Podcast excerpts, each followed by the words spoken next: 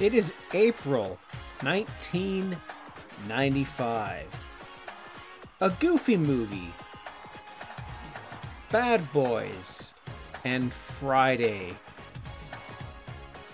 are in theaters. The soundtrack to Friday is topping the charts, as well as White Zombie's Astro Creep 2000 and Shania Twain's Any Man of Mine. Oh, as well as Oasis, some might say. Everybody is playing Chrono Trigger for the Super Nintendo. And if you're hanging out, hanging out at the arcade in 1995, Mortal Kombat 3 has just hit the arcade. Mega Man 7 lands on the Super Nintendo, and a young Mr. Fretz turns 11 years old, complete with a Sonic the Hedgehog themed birthday party. Oh, and the WWE gives us ugh, WrestleMania 11. A show that has mixed reviews, to say the least. And it is the event that has been both called the worst WrestleMania of all time, and ironically enough, the pay per view that saved the WWF. Welcome to this special edition of the Fretzelmania podcast. I am Mr. Fretz. You can find me on Twitter and Instagram at the legendary JF.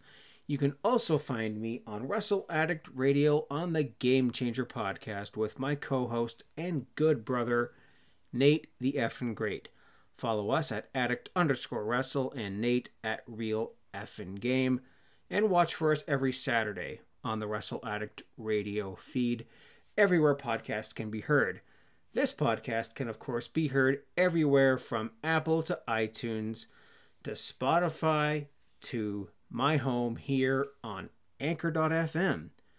And why not consider joining the Wrestle Addict Radio Patreon? Uh, you have seen tastes of the content that I create for for our Patreon on the Fretzelmania feed, such as Fretz's Fave 5 and the 20 Bell Salute. Today, I'm continuing my series of rebooking the WWE in 1995. This time we have WrestleMania 11. Oh boy. So, going right back into Titan Sinking by James Dixon, the WWF in 1995 had the weakest and most bereft of star power in years. And the growing concern within the company is that WrestleMania didn't look like it was going to have the feel of something special for the first time in the show's history. You know, no Hogan, no uh, Savage, no, you know, Andre had, you know, died a couple years previous to this. And you know, Bret Hart had just lost the world title, so he wasn't at the top of the card at this point in time. Vince was not confident in the proposed main event of Diesel and Shawn Michaels. He didn't have the confidence in the ability for them to pull a strong pay-per-view number on its own. It was a blow to their egos, egos, gosh, but an understandable decision based on recent live event numbers even to Shawn, who, like everyone else, could see that business was down. And not wanting the biggest show of the year to fail, Vince searched for a solution and did what had to be done when his talent needed a boost in drawing power. He brought in outsiders. He brought in Super Bowl winner and NFL great Lawrence Taylor, positioned as the main attraction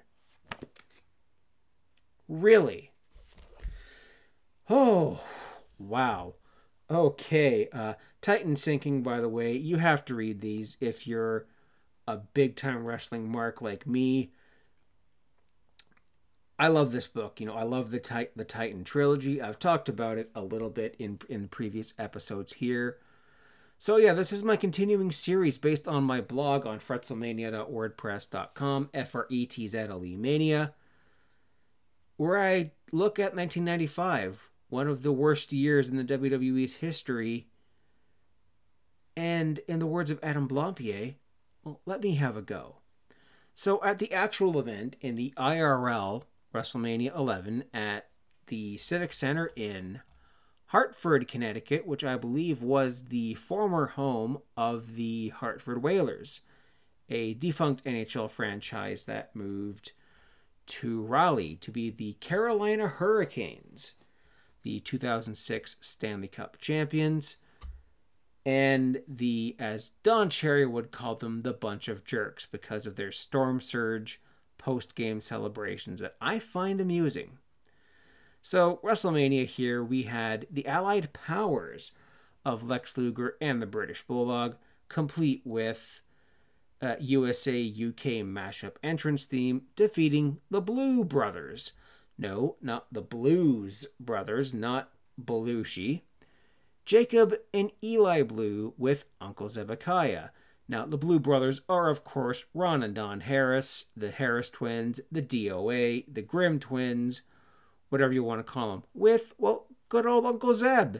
You know, Zeb Colter himself, Dutch Mantell, as their manager, just billed as these hairy mountain men from Appalachia, whatever. Uh, next up here, we had a singles match for the IC title. Razor Ramon, accompanied by the 123 Kid, defeating Jeff Jarrett, the champion, accompanied by the roadie by DQ. The Undertaker defeated King Kong Bundy in one of the worst matches of the night with Larry Young as special guest referee. Uh, a Major League Empire, for some reason, was there. And then Owen Hart, with a mystery partner, defeated the Smoking Guns for the tag team titles. And the build up here was that Owen Hart was going to have a mystery partner to unseat the tag champs and eventually for him to win all the titles just like his brother. Yes, he's still quasi feuding with Bret at this point in time, despite the fact they haven't had a match on TV yet in 1995. And that tag team partner ended up being Yokozuna, who gained even more weight since Survivor Series. I think he exceeded 600 pounds at this point in time. They, of course, were accompanied by Mr. Fuji and James E. Cornette. And Owen and Yoko win the tag titles and have a pretty long run with them. Bret Hart defeated Bob Backlund in an I Quit match with Roddy Piper as the special guest referee. Except this was an I Quit match where you had to say I quit into the microphone, and Roddy Piper was being an overbearing asshole, and it was kind of funny. Diesel, accompanied by Pamela Anderson, what? Defeated Shawn Michaels with Sid and renowned anti vaxxer Jenny McCarthy to retain the WWE title. And in the main event, oh gosh. Let me take a sip of beer here. I'm going to need some liquid courage.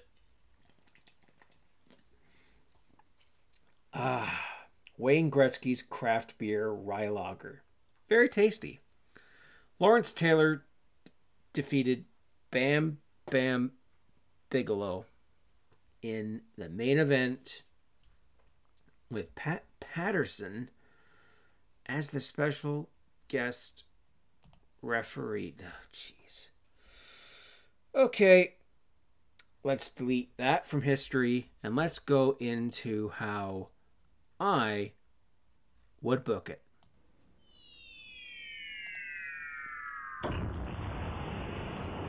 WrestleMania 11 was a giant flop, a dud, a bomb. The WWE's roster wasn't half bad around this time, and a lot of talent were denied a WrestleMania payday. Bob Holly, Adam Bomb, Head Shrinkers, the Heavenly Bodies, Rick Martel. You know, the one two three kid was relegated to a corner man, etc. So they decided to put a retired football player over a mid card talent in the main event. A smoking hot female celebrity and another smoking hot female anti vaxxer celebrity was part of the WWE title picture, and a country singer wannabe was the Intercontinental Champion. Yikes. Not in my book. So here's WrestleMania 11. How I'd book. Starting off the show, whose entrance theme you're hearing right now? Adam Bomb wrestles Kwang. Now, these two spent the majority of 1994 feuding on Superstars, Mania, Action Zone, maybe even on Raw the odd time. And while Kwang would, spoiler alert, become Savio Vega and have decent mid card success, if not notoriety, Adam Bomb was kind of shafted. He was allegedly one of the clique's victims of backstage buggery. That, you know, that list of people that Shawn Michaels allegedly wrote out saying these are the people we want gone. And you know, he was he was a victim of that. Well, Adam Bomb would go to WCW and become Wrath and then one half of Chronic. He didn't have a good run in the WWE and I liked him a lot. I was a big mark for him. You're going to see a little bit of Adam Bomb in this uh, rebooking series, just so you know. And I thought that, you know, Bomb and Kwang were both decent in ring workers. They were at least competent. So I figured a curtain jerker between the two would get the crowd going. Bomb used to get a decent pop with the kids. Uh, he had, you know, cool entrance team, had cool pyro. He always threw these a bombs into the crowd, which were just, you know, Nerf footballs being made into the shape of uh, mushroom clouds, which I thought was kind of cool. And Kwang's gimmick was about to change, so this match would plant the seed. You know, Adam Bomb would win with his Atom Smasher finisher, and then being frustrated with the loss, uh, Harvey Wippleman would come in the ring, verbally berate Kwang, resulting in a green mist to the face for Harvey. Next up here, the tag team titles.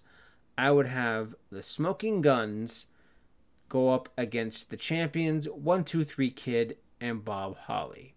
Fresh off of their, their heel turn at the Royal Rumble, the Guns attack the Spark Kids during a backstage interview on Raw. And no, no, on this show, I'm sorry. And they make short work of the already injured champions to win the titles with a Sidewinder. They had been gunning for the titles since the Royal Rumble. That's the last time I'm using that pun. And the heel smoking guns a year earlier you know, start to have a decent run. In the next match here, I have The Undertaker going up against Bam Bam Bigelow.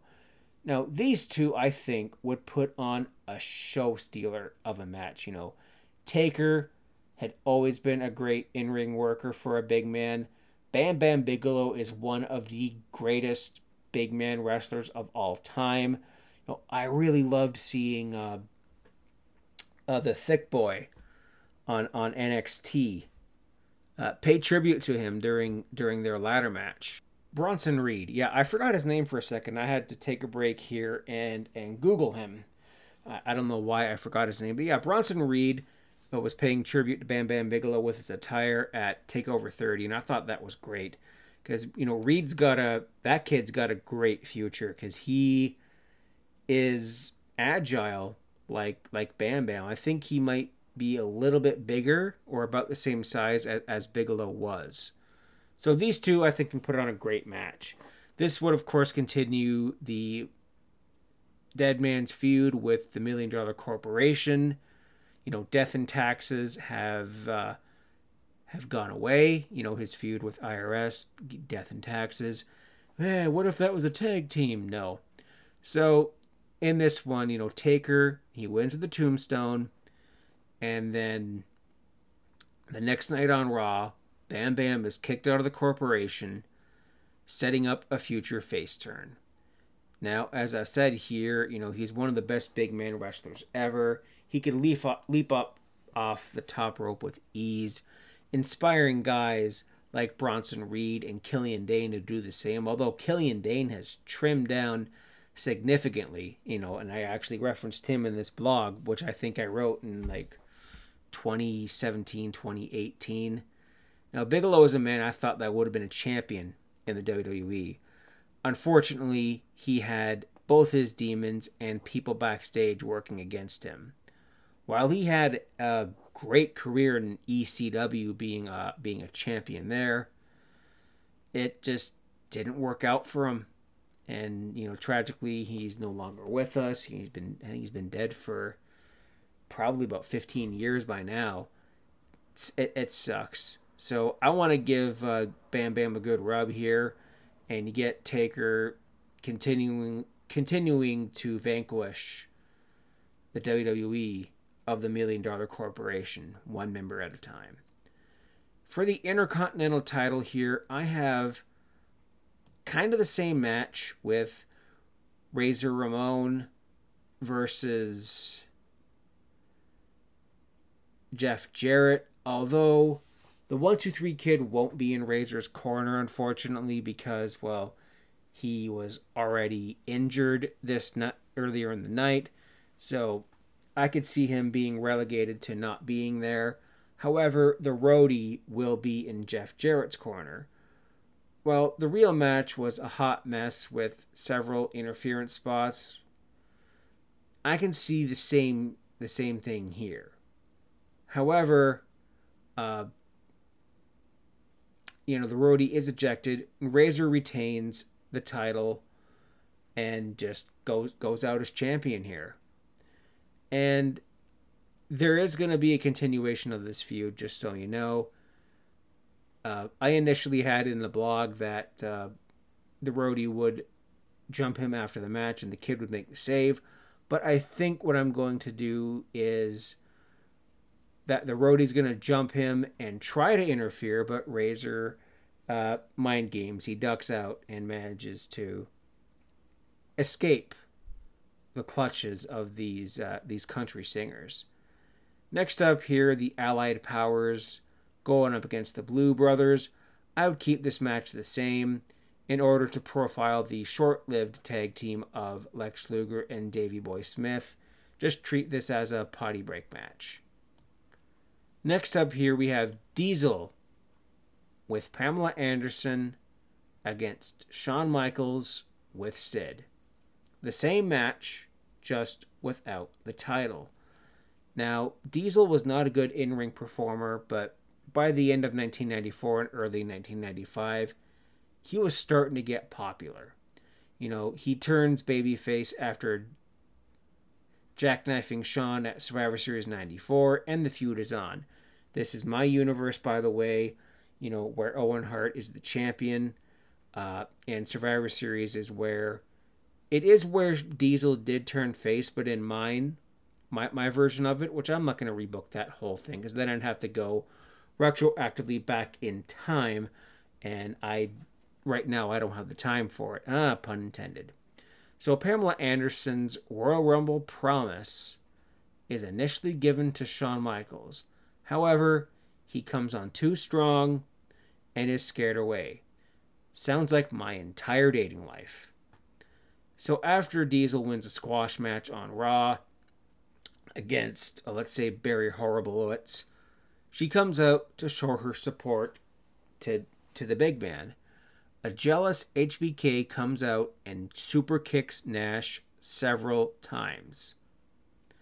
Sid becomes HB, HBK's new bodyguard after the Royal Rumble, saying that I'll protect Shawn. I'll do a better job than Diesel ever did. He'll say that he has half the brain that he or something like that. Now, at this event, Diesel wins a barn burner of a match like they actually put on was damn good. And the next night on Raw, like IRL, Sid turns on Shawn, power bombs him a bunch of times, and Shawn goes away for a little while to nurse his wounds and his ego.